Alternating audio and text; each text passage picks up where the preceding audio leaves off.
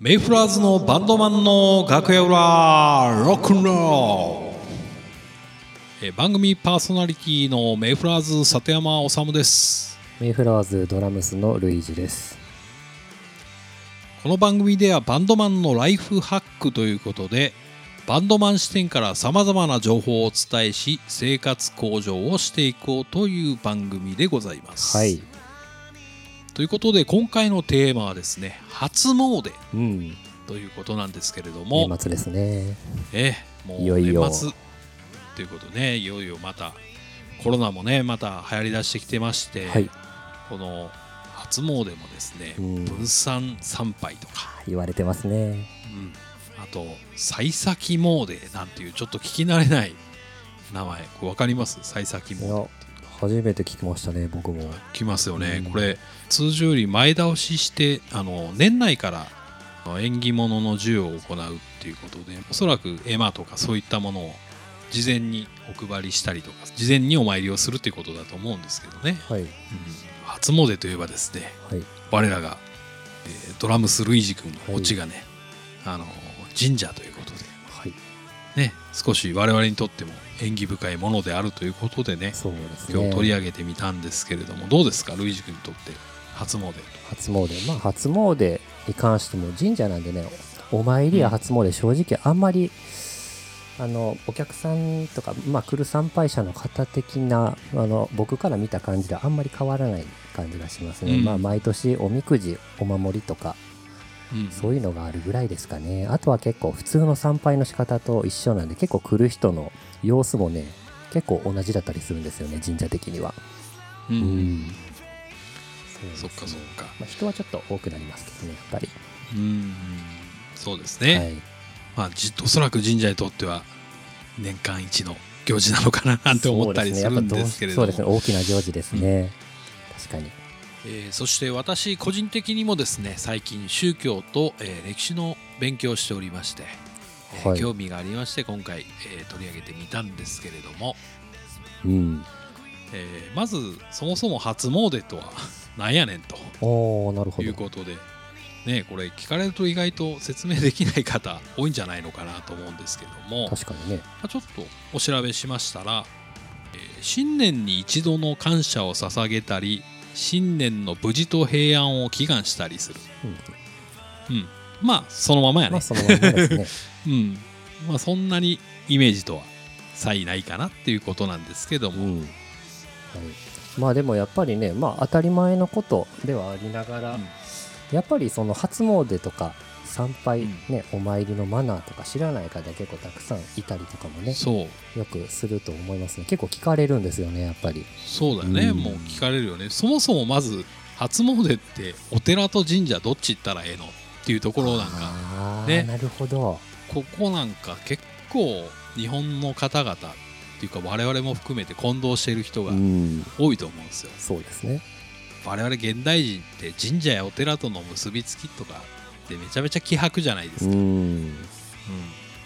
でまあ適当に行ってないそこみたいなのをちょっと思いましうて、ん、まあその辺もちょっとね僕もあのー勉強したりとかして、はいちょっと解説自分ながりながらに、えー歴史的な背景とかも少し簡単にご説明したいなと思います。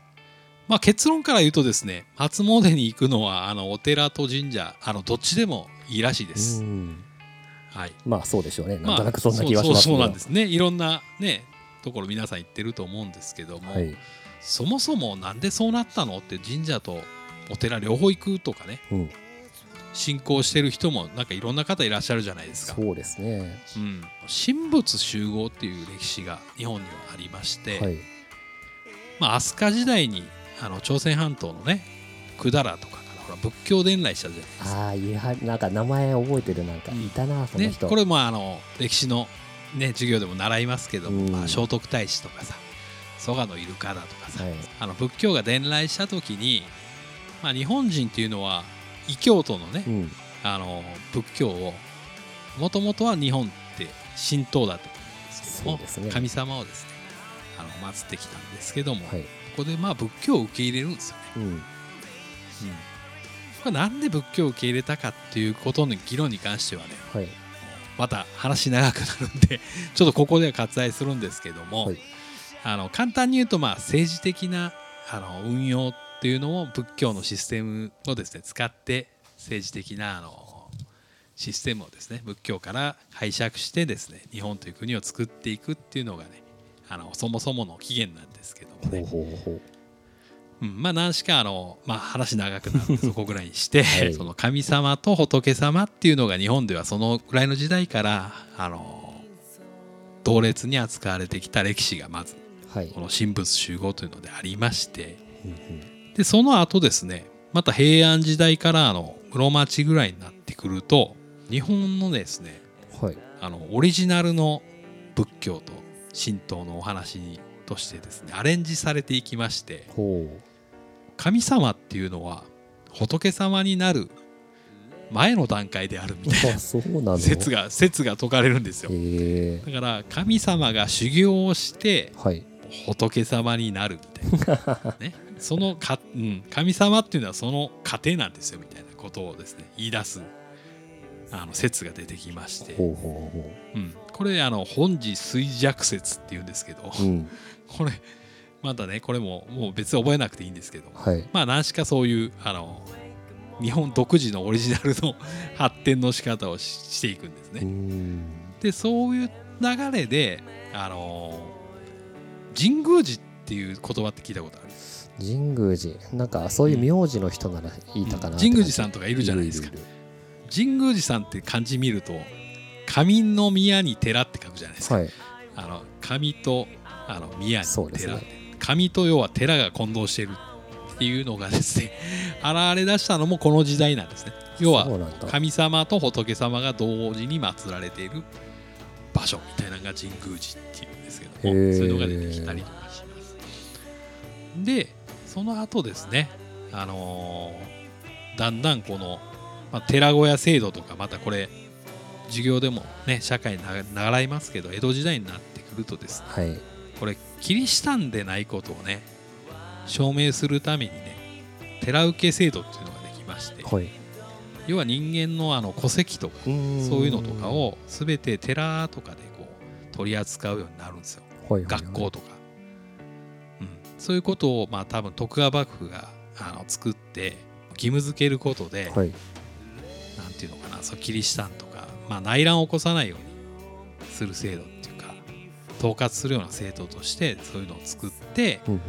別に信仰心もないんだけどあなたはここのお寺ですよみたいな勝手に決められていくみたいなシステムができちゃってで信仰心がないまま日本人っていうのはその自分が住んでるエリアのお寺さんの檀家さんっていう檀家制度とか言うんですけど、うん。まあ、檀家制度の仕組みによってそこのお寺にあなたは所所属しなさいみたいなことになるわけなんですね。うん、そういうことで、まあ、お寺の方にもより寄っていく。日本人っていうのは寄っていくような背景があってはい。そうなってきたと思ったら今度明治時代にですね廃仏希釈っていう廃仏希釈って何なのかっていうとあの仏様を拝むんやめなさいみたいなことになって、うん。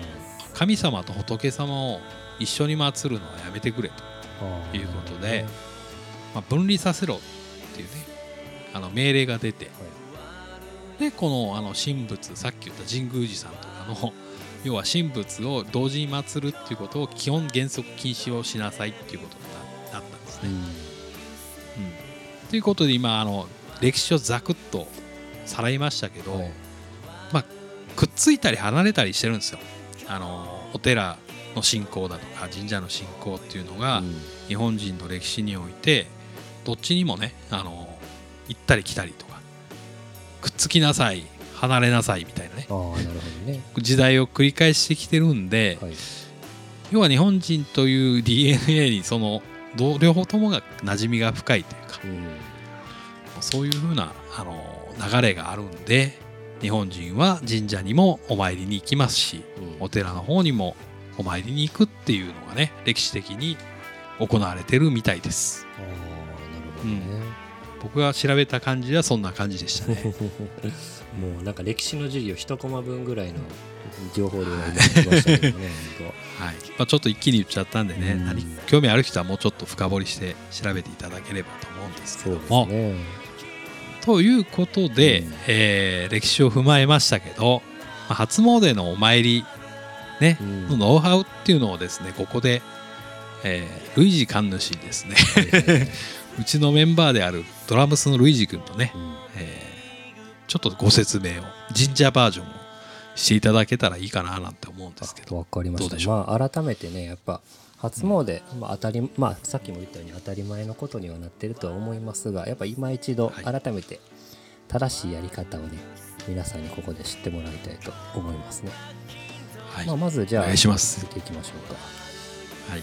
まあ神社ねあの、えっと、京内って神社のね神様祀られてる場所の敷地を言うんですけどもそこに入る、ね、区切りになってるのがあの鳥居ってね結構大きなどこの神社にでもあるね鳥居があるんですけどもそこにまず入る時に今から京内に入らせていただくということでね一礼をしてはい。でその鳥居をねくぐって進んでいくわけですよ。はいでただそのただそれもなんか道のど真ん中実は堂々と歩いちゃダメっていうねダメなんですよね、まああれね。ダメではないんですけど、まあちょっとその、もうど真ん中にもう本殿からまっすぐね伸びてる道、うん。やっぱ神様がど真ん中いるのにね、真正面進むのはうん。ちょっと失礼だということで、まあちょっとあの神様に気を使いながらちょっと端っこの方ね歩いていきますね、あれは真正面じゃなかったらいいんですよね。そうですね。道路のその動線のあるうんうちの、要はあの、まあ右か神様に右か左にっていうことですね。まあどちらでもそれはいいんですけどね。でまあまず最初その神社の境内にね入っていって目につくのがあの、えっと、手水社ですね。まあいろいろ呼び方はいろいろあるんですけどね、手水屋とか。長津屋とかね。長津屋とかも言いますまあもんね、全部いろんな読み方あるけど全部同じ字なんでね。まあ呼び方は皆さん自由にしていただいて。でそこに行ったらな水ちょろちょろ流れてる場所があるんですけどそこにね柄杓っていう水を汲む、まあ、いかにもね、まあ、道具があるんですけど、うん。それの使い方ね知らない人これきっと多いと思うので説明していきましょうかまず、はいお願いします、はい右手にねその柄杓を持って水を汲みますね。で反対の左手にその水をかけます。で水をかけたら反対の手左手に柄杓を持ち替えてまた次は右手にね水をかけますね。でかけたらまた今度はねあの最初の右手にねまた持ち替えるんですよ。で持ち替えたら今度はその水が溜まってるところ、まあ、水が出てるところどっちでも、うん。まあ、神社によって変わるんですけど、水を汲んででその柄杓からあのあの水を口に受けてねあの口の中をきれいにするというあことをしおますね。清めですね。口手と口を清めるわけですねね。そしたら。でまあこの時にまああのその柄杓に口つけちゃダメよってよくね言わはる人もいるんですけど、まあ、これはあくまでもやっぱあのもうコロナ禍とか関係なくあの衛生面でねこれは昔からうん。あるので、ね、これはまあ口をつけないようにしていただいて。でまあ口をゆすぎますね。はい。でまああの水捨てる時はあの必ずそのあの 水が溜まってる中に絶対にねあの吐き出さない それ結構そうですね。たまにねする人いるんですよ。これはい気をつけて、いるんですか、はい、いますいます。いろんなお参り個性的なお参りする人たくさんいるんでね結構あのね。面白いですね。あのそうですねはい。まあそれでね次まあでまあえっと手水屋であの水をね水で自分の体清めたら次ですねまあいよいよ参拝がね始まるわけなんですけどまずそれもその本殿お参りするねその鈴鳴らしたりお賽銭する場所に行く前行くに行くのもまたあの真ん中で通らないように気をつけて歩いていってうん。あなるほどまあね次じゃああの目の前まで来ますね神様のそこからはあのよく聞く二礼二拍手一礼をねするわけなんですよ、うんうんまあ、ここも解説していくんですけどね。その前に、二礼二拍手する前にまずはあのお賽銭をねお賽銭箱に入れます、この時あんまちょっとね音チャラーンってあの投げつけたりあのね。無駄な音を立てないようにします気をつけますね、まずあれですよね。あのお願いするには金が先やっていうことですね。そうですねうん。いやそそれですいませんいらんこと言いました。でもね、まあ、あはい。ながち間違ってはいないのかもしれないですね、これ、うん。はい。でまあ次。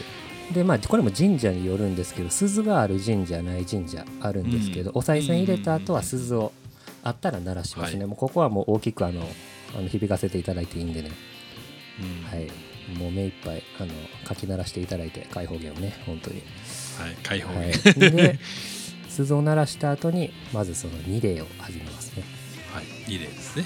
まあ大体中二ぐらいののはあの、はい。お辞儀お辞儀するような感2じ回で、ね、礼をね二回お辞儀まあですね。大体、はい。きまあ目安としては、まあ、はい。これもね決まりはないけど最初は深すぎない感じで、まあ、うん。大体90度いくかいかないかぐらいで2礼します、はい。そしてその後えっとね自分のあの胸ぐらいの高さまで両手を持ってきて大きくあの拍手をね鳴らしますね。2回拍手しますそれは忍び手じゃなくてもう普通に叩いちゃっていいんですよね。しパンパンという感じですよ忍びね手であのお参りする場合とかもねあの場合によってはあるんですけどももう本当にそれはあの、一般的な方があの普段は関わらないような時なのであの忍び手じゃなくて全然大丈夫ですね。普通にパンパンと2回叩く、初詣とかそのめでたい時はむしろ大きな音を鳴らしていただきましょう。うん。あなるほど。そうなんですね。はい、そしてまあ次まあそその2回目の拍手のままね指先をねあのその手合わせていただいて、まあ、神様に感謝とお祈りを捧げますね。そして最後終わったらもう一度一番深くここで一礼をねしてままあそしてあのそのお参りした場所から去るわけなんですけども。そうですね。まあ一般的に結構4拍手とかする場所もあるんですけど、うん。三ああ 3, 拍手のところもあるかな。そう。まあ基本的には2礼2拍手1礼今言った手順でやっていきます、なるほどですはい、ね、でまあまあここで終わりかと思いきやまだ甘いんですね。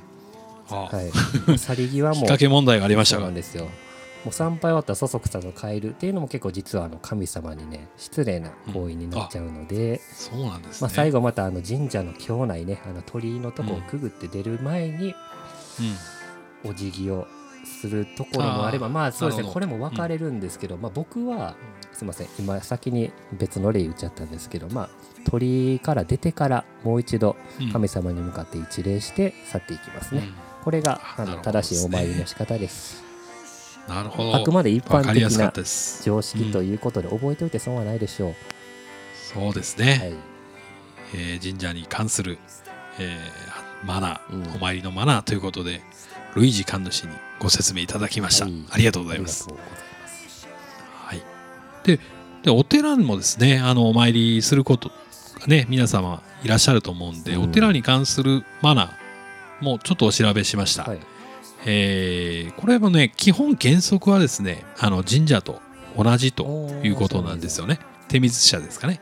手と口を清める。はい。で基本的に神社と同じ。はい。でその後ですね境内にお線香を焚く大きな、えー上香炉あの香炉がですね置いてある場合はですねちょっとあの煙をおい押しいただくっていうかあの煙をあのよくあるあるでしょ。あーありますね。のこうあの体に浴び浴びるような感じでこう、はい。ねあの浴びていただいてということでその後はですねもうあのお参りしていただく手順はほぼほぼあの多分あの神社は叩くんですけど、はい。あのお寺は叩かずに胸のあたりにあの手を、えーつけていただいてはい。で一礼していただくっていうねスタイルだそうです。はい、まあ各宗派によってはい。結構ね仏教もいろんな宗派さんありますんで、はい。えー微妙には異なるかも分かりませんけれども、まあ、原則はそのような感じですということでお寺に関する、えーマナーの講師の方は書かれておられました。なるほどね。はい。まあちょっと神社でもお寺でもまたあの初詣皆さんお参り行く時の参考になればと思いますね。そうですね、うん。今年は本当、えーコロナ禍でなかなかお参りが、えー難しいということなんですけど、まあ、初詣最後にですね、はい。いつまでに行くのがいいのかということなんですが、はい。えーできれば三が日、うん。えー1月1日から3日までの間、はい。まあ、しかしながらですね、まあ、一般的に関東では1月7日まで、えー関西では1月15日までというのが、うん。あの基本原則みたいで地方によって少し変化がありますせということで、はい。えー今年はね あんまりそういうルールにし基本従う必要はないかななんては思っ個人的には思ったりするんですけども、はい。えーなかなか縁起物なんでねみんな、うん。えー三が日に行きたいのかななんて思いながら、そうですね。はい。えー皆さん引き続き、えーね、コロナ禍はい。で気をつけていただければ、三が日行っちゃっても OK なんじゃないでしょうか。はい。はい、ということで本日は、えー初詣についてお話ししてまいりました。えーということで皆さん、えー今年最後の、えーバンドマンの楽屋裏ですね、はい、えー投稿ということで、えーまた来年もぼちぼちアップしていきたいと思ってますので、えー良い年をお過ごしくださいということで本日最後のですね。今年を最後締めさせていただきたいと思います、はい。ありがとうございます。ありがとうございました